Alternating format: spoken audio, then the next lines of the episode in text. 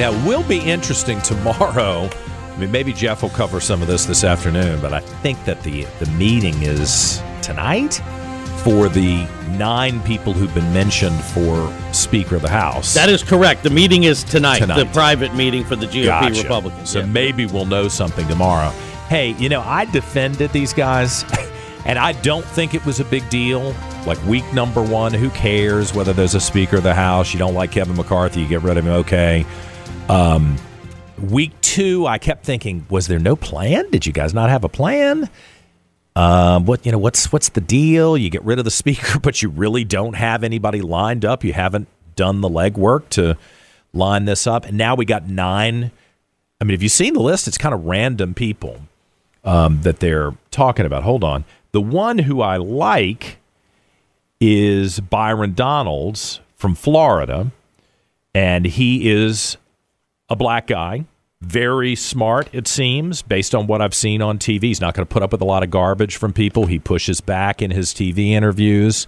Um, I, you know, I hate to be like a Democrat and say, hey, we could make history with the first black Speaker of the House of Representatives. But if he's qualified and he's conservative and he's smart and will push back, then why not? Why not go ahead and make history?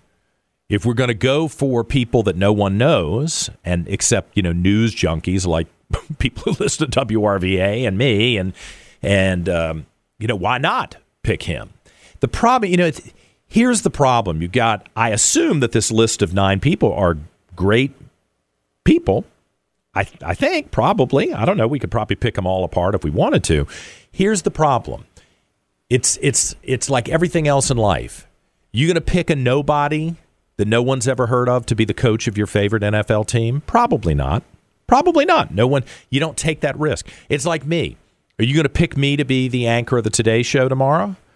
No, probably not, because no one's looking to Richmond to pick the next Today Show host, right? You have to have done your time in in Philadelphia, you have to done your time in Los Angeles or New York, and then you get picked to because they want to see how you handle it as you as you go up the ladder. Doesn't mean that you're not qualified to, doesn't mean you wouldn't do a good job, but that's you you test people out. Right? CEO, do you pick somebody from uh, Little Rock, Arkansas, you know, the suburbs of Little Rock to be the new CEO?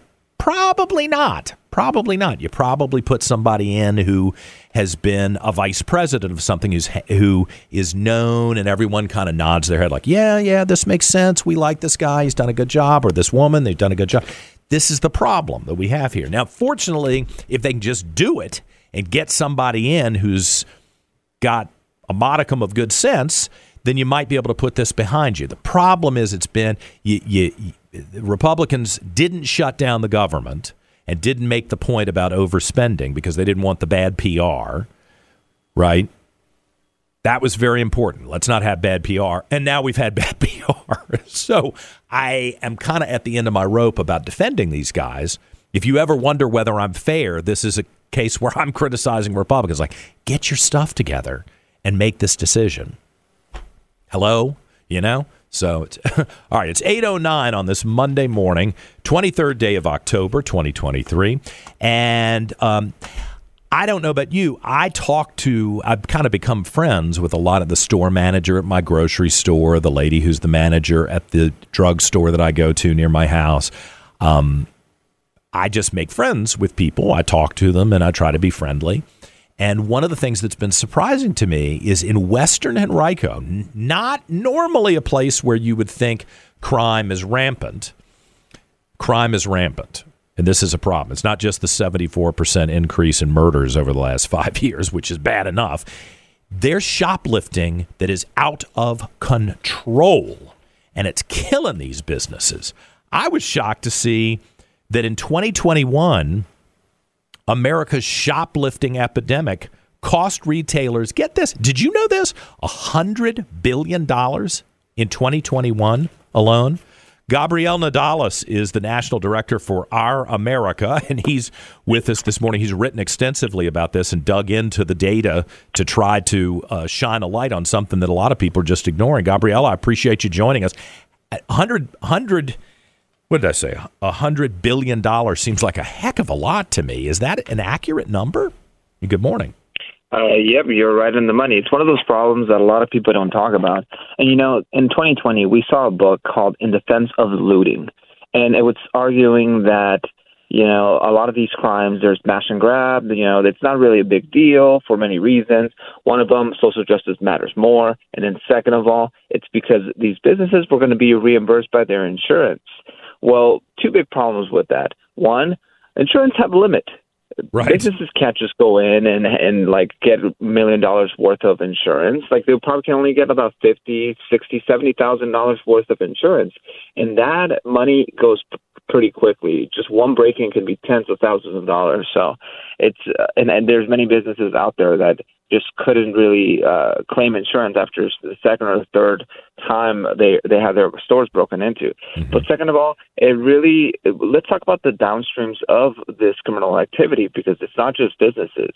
Well, uh, the the immediate effect is that now a lot of the prices for the goods have to go up, which is has contributed severely to inflation.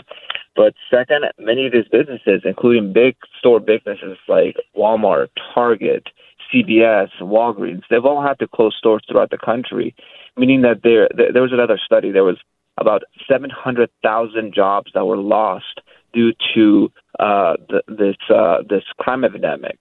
Now, those are about 700,000 people who are out of work and who could have had a job and to provide for their family, but then they don't.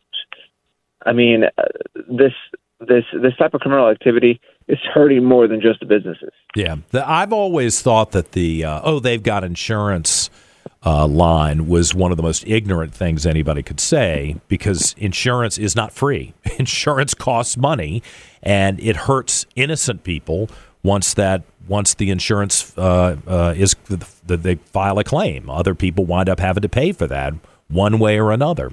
So what is what is the solution? You know, I look in San Francisco, and uh, I lived in Los Angeles. Um, in Westwood, and my understanding is from checking things out online that a lot of the stores that I used to go to that made Westwood such a cute little village in LA, they're they're all closed because they've been robbed so often that it just didn't make sense to keep them open. What's the solution, Gabrielle? Well, there's really two solutions to the crime epidemic. One of them is to is it's kind of like a multi-part part, but it really starts with defunding police officers more because again, the defunded police movement did two things. One, it defunded police officers, so a lot of jobs were cut, and that's a problem because studies shows that when you increase 10 to 17 uh, officers within a given jurisdiction, you can save one life. That's really all it takes and those 10 to 17 extra officers can also help to deter many other crimes. Yeah. But also, if we were just to fund police officers, uh, uh, many city councils would be sending a strong message to police officers to let them know that they are that they they want them, they want to support them, and that and that they have the money to back it up. Because again, the defund the police movement made it seem like police officers that nobody had their back, and yeah. that could be incredibly demoralizing for many police officers. So many of them quit or they retired early, and they and there's it's be, becoming harder and harder to uh, get police officers to uh, put on a badge. But the second uh, solution to this problem is to pressure district attorneys to prosecute the law. Again, many prosecutors throughout the country they think that they they can solve the crime issue with by not prosecuting crime because uh, it means that some of these people can go back to work, or at least they think they can go back to work. They didn't want to commit a crime. But what we're seeing in many countries or many states is that where prosecutors refuse to prosecute and do their jobs, well, you start having even more crime. And and for example, in New York, uh, the district attorney stopped stopped uh, prosecuting as many uh, uh, shoplifting crimes, and you started having uh, uh, many people get together and create shoplifting gangs where they would go into CVS, like Target, all these companies, steal whatever they could, and then go back and sell it online. That's right. what happened when you don't prosecute crime. Yeah. I, I, think it's very clear. If you take six months and you hammer the hell out of these people, the message will get out community by community. We're not tolerating this, and that's what that's really what's on the ballot here in Virginia this fall, if you ask me. Now, I think I'd be doing a disservice to my audience if I didn't ask you this next question. I hope I don't put you in a bad spot, but as I was reading your bio this weekend, getting ready to talk to you, I noticed that you used to be a part of Antifa. Tell me about that. I know you've Yeah. written a couple of books about it, Gabrielle, but this is quite uh, a, a, a, a, a different attitude on the radio here compared to what I would have expected from somebody who was once in Antifa. Of course. I mean, I've been an activist for 17 years. It's it's kind of crazy since I was uh, 12 years old, and you know, I, I remember being part of the left and doing a lot of things for uh, like immigration, you know, anti-war, a lot of you know, a lot of your traditional like mid 2000s like left wing causes that you would think if we can go back like Bush era. Um, but as I started getting older, I started getting uh, really tired of that I felt like nothing was changing. So when I turned 17, about five years into my activism, I started to attempt some uh, a little bit more harsher protest, and I and I ended up getting uh, picked up by some uh, local Antifa activists.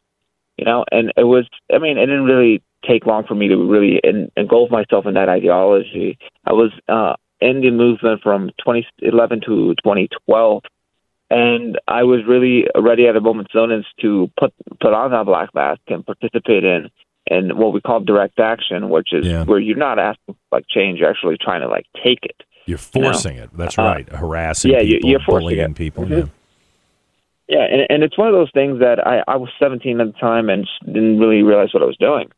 And slowly and surely, I just started changing my mind just by the fact that I started learning more about free market ideals. And, uh, you know, and slowly Well, what- that started becoming a thing of the past. What a miracle! I mean, I feel like it's an intervention. Uh, it's like I'm talking to somebody who used to be an alcoholic who now is is got on the straight and narrow. I really appreciate the chance to talk to you, and I appreciate that you're bold enough to come out and articulate, especially on this this issue, which is so important, locality by locality. Gabrielle Nadales, the national director for Our America. You can find them online, joinouramerica.org. I appreciate it, Gabrielle. Thank you. Okay, thank you. Appreciate it. 818. We're back with more in a moment on News Radio WRVA.